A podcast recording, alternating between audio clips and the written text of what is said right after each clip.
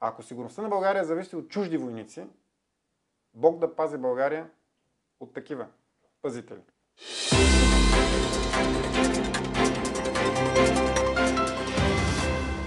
Защо патриотичните партии в България никога не сядат на една маса? Какво е това, което ги разделя? Вие сте директно в новините. Аз съм Стефан Кунчев, а мой гост днес е Константин Костадинов, лидер на партия Възраждане. Здравейте, господин Костадинов. Здравейте. Известен сте с критичната си позиция към Европейския съюз и НАТО. Предлагам обаче да поговорим за позицията ви спрямо Русия. Кажете ни каква е тя?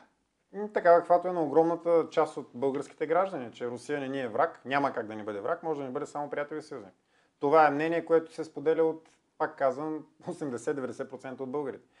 Точно поради тази причина е неестествена всяка една политика, която ни сблъсква в отношенията с държава, с която ние нямаме абсолютно никакви пресечни точки, в които бихме могли да имаме някакви конфликти. А дори да имаме, защото все пак това е политика, възможно един ден да имаме сблъсък, в този сблъсък ние трябва да поставим нашия национален интерес, а не интереса на някоя друга, трета, четвърта или пета държава, както в момента се случва, защото Добре, вие ли нашия... между България... Да, вие не виждате ли нашия национален интерес, например, в е, структури като НАТО или пък Европейски съюз? Ами не го виждам. Когато България беше, а, както се казва, държава от комунистическия блок, безспорно, ние имахме авиация, която имаше около 520-530 самолета, включително с учебници, които бяха тогава в, а, за курсантите в Долна Метрополия. В момента българската авиация наброява няколко самолета. Няколко. Един от тях, за съжаление. За съжаление, да, което е между другото голяма национална трагедия, защото това е удар по националното недостоинство, тъй като един от девизите на, на, на военно-въздушните сили, където и аз съм служил между другото в казармата, аз съм ефрейтор от ВВС, макар и в ПВО дивизион, а, един от девизите беше а, силна авиация, здрава нация. Или без авиация няма нация.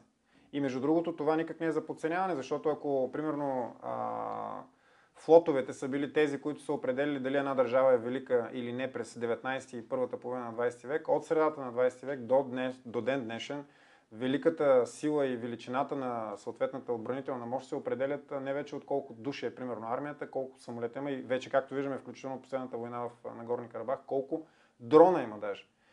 И това, което се случи с падналия български самолет, което наистина е много голяма национална трагедия и драма. Аз тук използвам случая да поднеса моите съболезнования на семейството на а, загиналия български пилот и между другото да питам, да питам, искам да питам аз нещо, защото вашите колеги, които каниха бившия министр на отбраната, му позволиха да говори по темата, все едно е първи експерт, нали, този човек чисто по обективни причини трудно би могъл да седне в кокпита. министър на отбраната. Така ли? И какво? Това означава, че е експерт по Не, предполага се, че той познава темата. Не знам, дали познава, не знам дали познава темата, но аз искам да го питам един. Според мен не я познава, защото ако я познаваше, нямаше да има паднал български самолет. Тук е момента да припомня и факта, че имахме и паднал български хеликоптер, ако помните в началото на неговия мандат. Всъщност по времето на управлението на този човек, Каракачанов, в военното ни министерство ние сме дали повече жертви, отколкото във всичките ни военни мисии до сега да в Ирак и Афганистан. Спили спокойно. С нощи едно българско семейство за поредна вечер не е спал. Вие го Един български него военен, пряко отговорен. А кого да държа? А кого да държа пряко отговорен? Кой управляваше държавата последните 4 години? А кой, това... имаше възможност, кой имаше възможност? А това проблем от последните 4 години ли е само? Или? Не, разбира се, това е проблем, който е вече последните 30 години, но ти имаш 4 години, в които би могъл. Първо, да ремонтираш миговете, защото миговете се ремонтират. А нали ги ремонтираха? Има такъв сключен договор. А дали се изпълни договора? Ако помните пък за предишния министр на отбраната, Ненчев, точно заради този сключен договор, той в момента е обвиняем от прокуратурата и в момента се води дело. Пак заради подобни неща, сегашният екип, заради обществени поръчки, начина по който са сключвани, сегашният екип, който е в Министерството на отбраната, само преди няколко дни сигнализира главния прокурор за а, крупни закононарушения и в момента върви проверка от а, прокуратурата. Хипотетично до края на кампанията Каракачанов може да обвиняем. Кого да държа обвиняем? Извинявайте. Тоест не обвиняем, кого да държа отговорен за това, което се случва там. За 4 години те можеха да направят ремонтите, те можеха да осъществят нова сделка. Те, между другото, подписаха сделка. Само, че за Има стари, сделка. Има още сделка по-стари. За, за самолети, нови, които сега как започва производство. Кунчев, нали сега ги произвеждат? Ама добре, да те може да се произведат, ама модела от 67 година, извинявайте, миговете са от 87. Те са с 20 години по-нови като модел от тези, които ще се произведат сега. Ти можеш да си направиш един завод и да почнеш да произвеждаш, да кажеш, че, примерно, чисто нови а, москвичи. Баща ми караше такъв, нали, модел 78 година. Това, той ще е нова кола, като производство, ама ще бъде ли нов модел? Това всичкото, което направиха, доведе само единствено до унищожаване на българския отбранителен потенциал. И пак искам да питам този човек. Как спа той с нощи? Как спа предната вечер? Докато едно българско семейство не е спало. Защото издирваха бащата, главата на това семейство.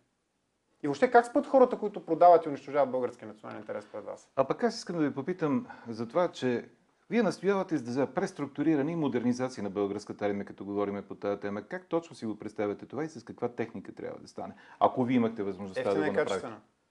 Ефтина и качествена техника, много ясно. Ефтина и качествена Да, техника не противоречи ли на нова? Не, разбира се, защото има нови техники, Защото които са...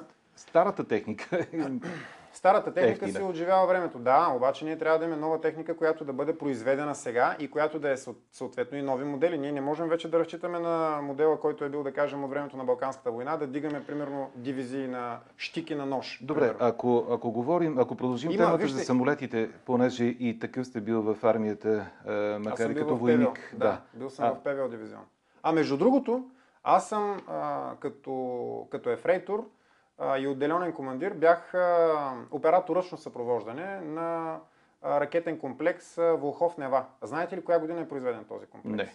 67 година е произведен.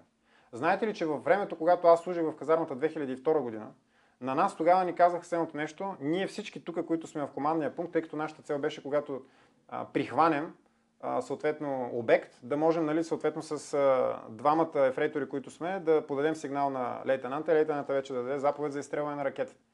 На нас лейтенанта ни казваше много оптимистично, че живота ни на, в бойния конфликт ще трае между 10 и 15 секунди. Защото, казвам, момчета, нашите ракети имат далекобойност от порядъка на около 15 км, но те вече са много неефективни от 7-8 нагоре. Нали? Тоест, 15 е крайната граница, но всеки един съвременен самолет може да изстрелва от 20 км. И в този случай казва, ако срещу нас се изстрелят цели, ние не можем да стреляме по самолета, той ще е извън нашия обсек, можем да стреляме само единствено по ракетите. Но ракетите, общо взето, процента на прихващане е 5. Тоест, ако изстрелят 100 ракети, ние бихме могли да съборим евентуално 5 в най-добрия случай. Добре, да а по- първите, които се стрелят и които се удрят, са точно обектите на ПВО отбраната. Което означава следното нещо. Тези комплекси още през 2002 година, преди 20 години, бяха безнадежно остарели. Разбирате ли за какво говорим? И нищо ново не е купено. Напротив, даже се съкръщават. И аз искам А да питам. откъде, а откъде може да дойде модерна и е, същевременно ефтина бойна техника? Има страхотно много производители на военна техника в цял свят. Включително дори ако щете и индийците произвеждат вече военна техника. Между другото, всяка година има страшно много, да кажем така, изложения, на които се, произ... на които се представя най-доброто от абсолютно целия оръжейен пазар. От като почнем, като гледам картата нали, зад вас, като почнем от Съединените щати, нали, в западното полукълбо и стигнем до далечния изток, Корея и Япония. Имаме огромен избор. Само, че този избор, когато е политически, е сведен само до правилната държава. т.е. ако ще купуваме техника, тя трябва да е задължително американска, без значение от цената, този избор вече е компрометиран. Какъв е проблема да купим, примерно, руска техника? Какъв е проблема да купим японска техника? Какъв е проблема да купим китайска техника? Какъв е проблема да купим френска техника? Ето, говорим си, примерно, за Съвместимо с структурите на НАТО, веднага ви отговарям. Естествено, какъв е проблема? Тя всяка една техника може да стане съвместима, просто се слага една система, която е за разпознаване свой чужд. И освен това, всяка една от държавите в бившия а, източен съветски блок а, притежава наследство съветска техника, която е интегрирана в а, системата на НАТО. Че, извиняйте, ама три от държавите членки на НАТО са бивши съветски републики. Ние поне бяхме независима държава. Те бяха част от Съветския съюз, Литва, Латвия и Естония. Така. е. Германия, примерно, има няколко ескадрили МиГ-29, които все още поддържа в образцов вид и състояние. А, поляците, въпреки че купиха F-35, и те по същия начин имат запазени такива ескадрили. А така че преструк- имаме възможност. Въпросът е да имаме си, желание. Как да си представяте преструктурирането на армията тогава? Няколко хиляди човека, какво да ги преструктурира още? В момента българската армия, както се оказа, има 19% некомплект. Тоест, ако приемем, че тя е 20 000 души по списъчен състав, една Да. пета, или иначе казваме колко са това, някъде около 3-4 хиляди човека, реално ги няма. Имаме бройките, но нямаме хора в тях. Това няма как да се попълни, ако армията не разчита само и единствено на кадровия принцип. Защото се видя, че този професионален модел Да на не армия, намеквате за връщане на наборната служба. разбира се, но на доброволни начала, така както е във Франция. И не знам, не, скандализирам ли ви като казвам? О, не, аз съм бил казарма. Сега, да, аз така си Моето мисля, че- време мина. И аз си мисля, че не би трябвало да има никой, който да бъде скандализиран, защото във Франция по времето на Шарл Дегол, между другото, модела за военната служба беше следния. Армията е а, смесена на кадрова, на кадрова и на наборна основа, като наборната военна служба е доброволна, но А, след това, ако искаш да вземаш определени държавни позиции, ако искаш да бъдеш избиран да управляваш държавата, т.е. ако искаш да си министър-председател, министър, депутат, кмет, общински съветник, виж държавен служител, ти трябва да си служил. Логиката е следната е много проста. Ако искаш да управляваш, ти самия трябва да можеш да бъдеш управляван, да си служил на държавата.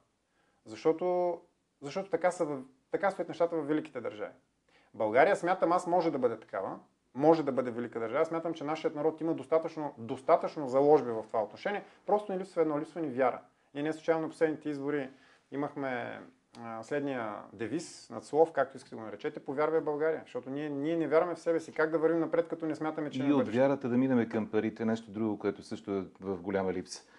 Вие от партия Възраждане е, искате да запазиме националната си валута. Категорично. Това какво означава? Че вие нямате доверие на еврото ли или защо? Категорично, ами защото това е последният ни останал елемент от националната ни независимост и суверенитет. Ние нямаме вече своя собствена армия. Между другото, в, нашия, в нашата конституция все още пише, че единственият, повтарям, единственият гарант за териториалната цялост, независимостта и суверенитета на републиката е българската армия. Само, че официалната пропаганда, напротив, официалната пропаганда през цялото време ни обяснява, че ако не са нашите съюзници и партньори, България е загубена. Ето сега, когато стана скандала в Чешнегирово, където американски войници брутално накуха на българска територия, погазиха териториалната ни цялост на практика, осъществиха инвазия, това нещо беше изтълкувано последния много прелюбопитен начин от бившия заместник министър на отбраната Шаламанов, който беше и депутат за кратко от Не Демократична си България. спомням какво е казал точно. Той каза следното нещо. Виновни сме ние, защото, видите ли, складът на българските там предприемачи бил построен много близко до базата.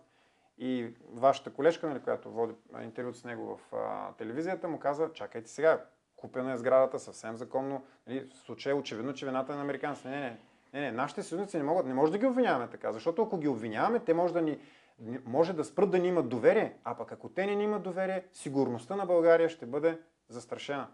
А ако сигурността на България зависи от чужди войници, Бог да пази България от такива пазители. Радетел сте За последен път, знаете ли кога е имало български, на българска земя, знаете ли кога е имало чужди военни бази за последен път? Вие сте колега историк през 14 век. В близкото 14 бъдеще не се е турските случило бази. такова нещо. Именно, да, да. За последен път, първият път, когато е подписан мирния договор през 1371 година, България става васална държава и Иван Шишман се задължава да пусне турски гарнизони в български крепости. Това всъщност е прототипа на съвременните военни бази. И, 20, и- и 25 години по-късно България предава Богодух за следващите 5 века. Върви разговора посока към историята и това е добре, защото смятам да ви питам. Вие сте радетел за пренаписване на учебниците по хуманитарни науки в дух родолюбие. Кои според вас са най-тежките пропуски сега в е, тези учебници, с които учат децата в училище? Ами, На тема родолюбие. Не, не, то не трябва да говорим конкретно за родолюбие. Просто трябва да си знаем историята такава каквато е. Аз написах учебник по родино знание, защото, знаете ли, смешно звучи, обаче в учебника на моя син, който тогава беше трети клас, а сега вече е доста, доста по-голям, сега вече е на 17 години, а, в учебника не пише за цар Симеон Велики.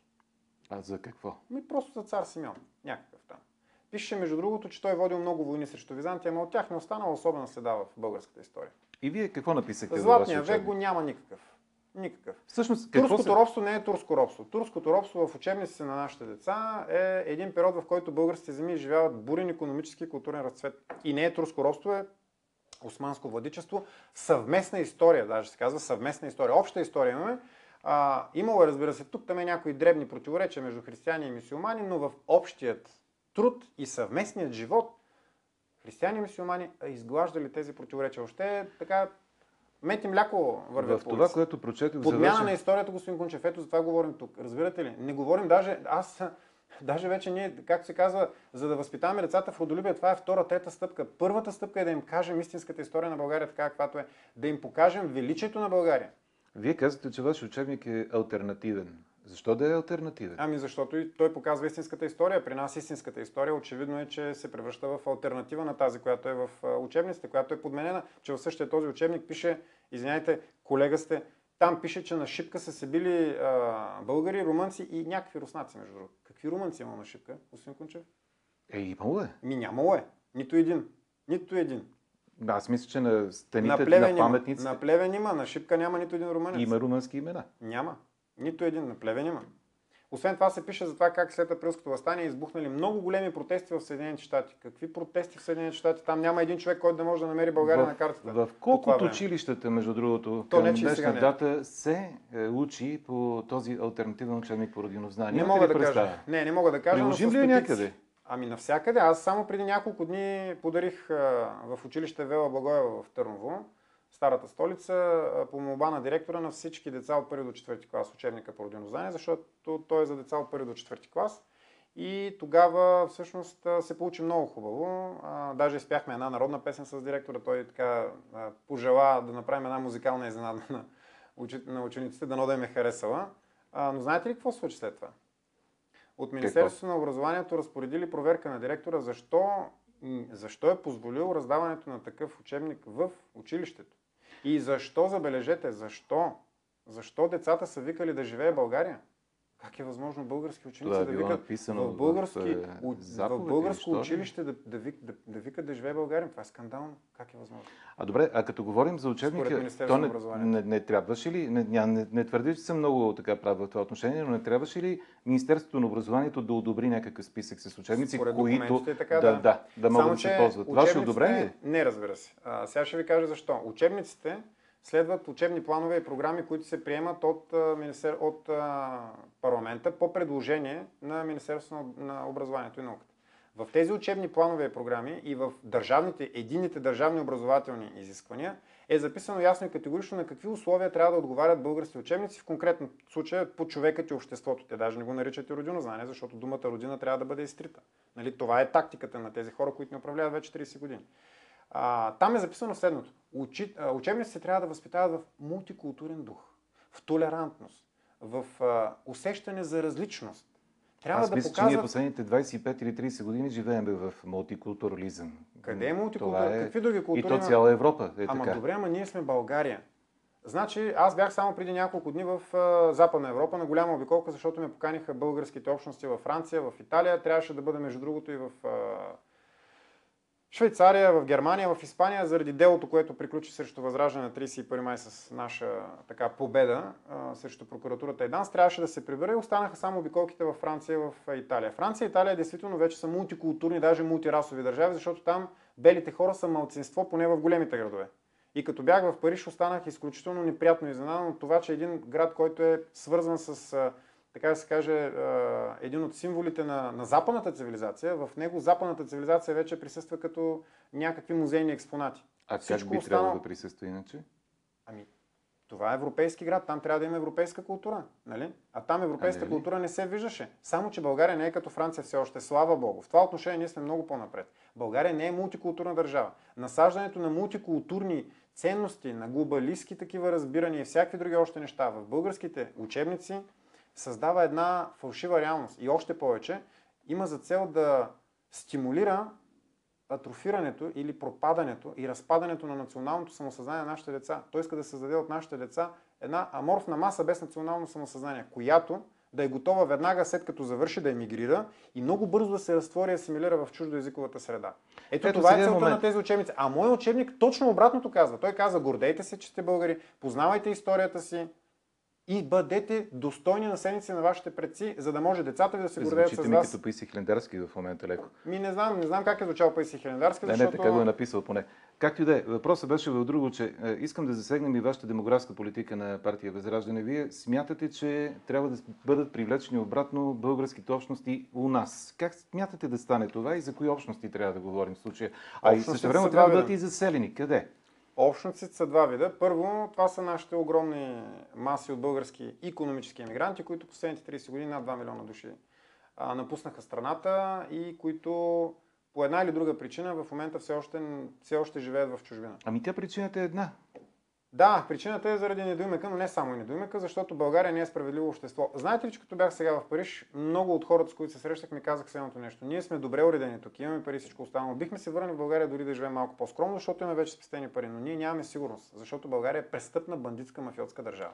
Ето за това говорим. Не е само единствено въпроса в парите. Един от хората каза, аз имах фирма за климатици, продадох я след като един човек блъсна дъщеря ми на а, пешеходна пътека, щеше да я убие, Обаче не можах да го осъдя поради следната много проста причина. Човекът е някаква местна мутра, който платил на когото трябва, където трябва, в резултат на което се разминава без присъда и е вика даже щяха да повдигнат обвинение случай, безспорно, но Ами все пак е казва, аз нямам сигурност. случай. Не е Въпросът е, случай, за въпросът е, че е огромната част от хората отиват там, за да работят за по-добри пари и да живеят по-добре. За как смятате да, да ги върнете тези хора? Как, като партия, какво предлагате да се случи? Нормализация на България предлагаме.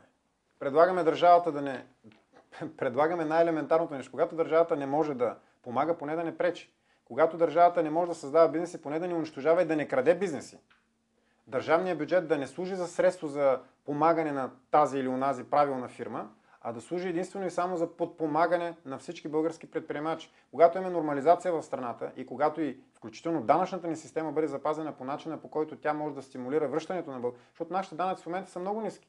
Нашите данъци са най-низките в Европа. И това би трябвало според всеки един елементарен учебник по економика, който се учи в първи, първи курс в университета по обща економическа теория, това би означавало тук да имаме раз- разцъфтяща и процъфтяща Ами економика. Но тогава това не е би ли- така. би ли защото имаме следвало- корупция, защото имаме несигурна съдебна система, защото имаме престъпно управление. Заради Мислите това- ли хората, че които а, биха ни гл- гледали и слушали сега от чужбина, като чуят, че трябва да се увеличат данъците и да се приберат обратно в България при по-низки заплати, от които Аз в момента казвам, получават, това данъците. за тях е, е, е как? Тук що Аз това не, казахте? напротив, като казвам, че ние имаме най-низките данъци и това би трябвало да бъде достатъчен стимул, но той не е А, вие достатъчен, го когато... като стимул, да. Да, да, да, защото това, което всъщност ги спира, не е това, че примерно данъците тук са ниски и нали, те биха могли да се върнат. Какво значение има, че данъците са ниски, когато някой ще дойде и ще ти иска подкупи, които са 10 пъти повече от стоеността на платения данък? Нали? Замислете се. Колко, колко време сте общински съветник във Варна вече? От 2011 година. Как мислите, Тоест вече 10 години. Трети мандат. как мислите вашите съграждани с какво ще ви запомнят след време като работа за града, като общински съветник? Смятам, Можете ли да посочите някакви ключови неща от това, за което си говорим в момента, което сте ги постигнали на местно Ами, ниво в едно, града? едно от нещата, с които най-много се гордея, е, че успяхме да вдигнем стипендиите за децата, които всяка година държа, общината дава за децата, които, то не децата вече, за ученици и студенти, които имат високи постижения в училище в университет. Бяха доста малки сумите, увеличихме ги преди няколко години. За съжаление, не успяхме втори път да ги увеличим.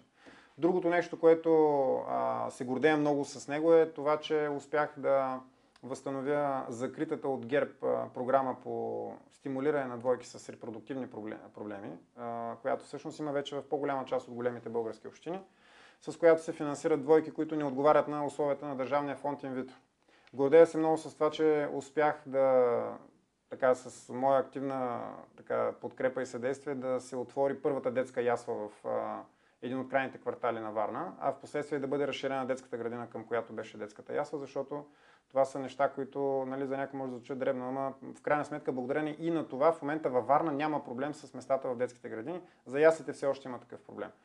А, и още много други неща, които за съжаление не са от най, така, как да кажа, големите и значимите, защото аз съм бил до сега три пъти кандидат за кмет на Варна. Последния път бях и на балотаж и много малко не достигна да бъда избран за кмет на града. Това, което бях предвидил, беше коренна, коренна промяна в начина по който функционира общината и за начина по който, дори ако щете, функционира връзката между хората в общината, администрацията и гражданите. А, нищо от това, което аз съм предлагал в Общинския съвет, не е минавало. Почти нищо. Това, което казвам в момента, са някакви изключения, за които съм се борил в продължение на... Водили сме съдебни дела. Знаете ли, единия път загубих съдебно дело в, а, срещу общината. Ставаше въпрос за една много скандална сделка с така наречената дупка в центъра на Варна, която беше продадена на стойност един изкуп, наистина беше продаден от а, бившия собственик а, Гергов на общината на стойност 40 милиона лева, даже повече от 40 милиона лева, като стоеността на един квадратен метър на тази дупка излизаше повече от стоеността на квадратен метър застроена площ в Манхатън.